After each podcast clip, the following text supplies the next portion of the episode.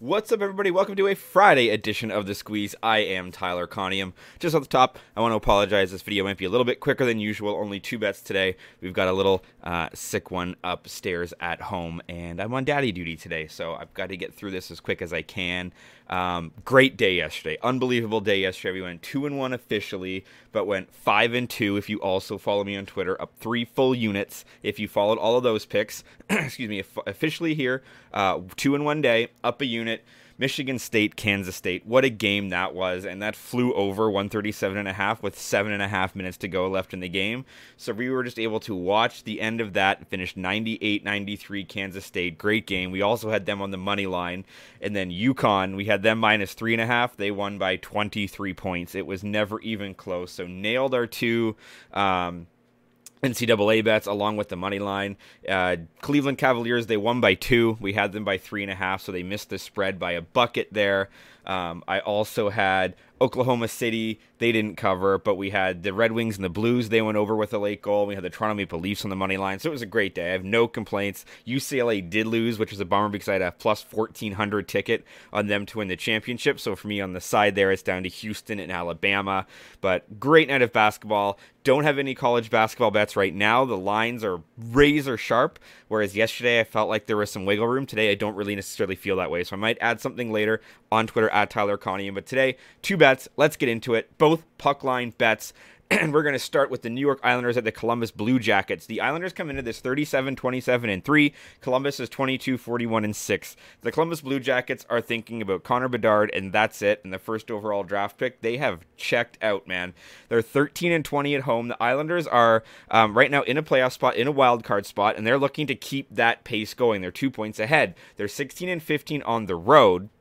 But lately, they've been winning some good hockey games, and they've been winning by decent margins. And we got this puck line bet for plus 130, which I really like. In their most recent victories, which they've had three in a row, New York Islanders have won by five, three, and three. So they've won on the puck line in their last three games. Previous to that, uh, their previous three wins, they won by one, by one, and then by three and by four. So they're winning on the puck line more often than they're not actually. They're five and one against the Eastern Conference in their last six. The over has been five and one in their last six, so lots of goals are being scored. And then you look at the Columbus Blue Jackets, and when they're losing, they're losing badly. So in their most recent three losses, they lost by five, three, and three. They're losing by a significant margin. Then they beat San Jose, and then previous to that, they lost by three, by one, by three, and by two. So they're getting they're losing by more than a goal. And on the flip side, the Islanders are winning by more than a goal. So I'm going to take the New York Islanders on the puck line for plus 130 at North Star Bets. And our other bet is another puck line bet. On this side, we're taking the flip side. We're getting the Arizona Coyotes here at Colorado plus two and a half. So for them not to lose by three. Look, Arizona is bad, but they're not that bad. Yeah, they're a pretty crummy road team. They're 7 22 and 6 on the road, but this is a 20 and 11 home team. Yes, the game is being played in Colorado, but they're not that bad on this season. Not as bad as I think a lot of people had expected them to be. They're 42 and 30 ATS this season. Colorado 36 and 34 ATS. So pretty even when you look at that, right? And when you look at Arizona's most recent losses, they've lost by 1, 1, then they won by two, one by one, one by one, one by one. They won four straight games. Previous to that, they lost by one, and before that, they lost by one.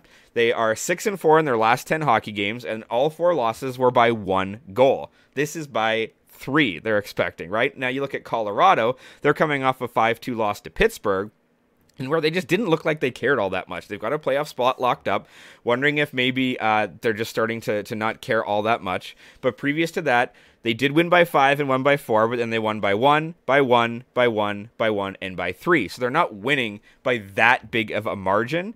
And I just think the Coyotes, the under is two and two and zero oh in their last two games. They're playing under games. They're actually five and one in their last six games, playing on one day's rest. Colorado's playing a ton of under games. Under's five and one in their last six, 11 and three and one in their last 15 after scoring two or less goals in their previous game. I think this is going to be a more defensive matchup than people might think. I think Colorado is starting to lose a little bit of motivation. We saw that against Pittsburgh.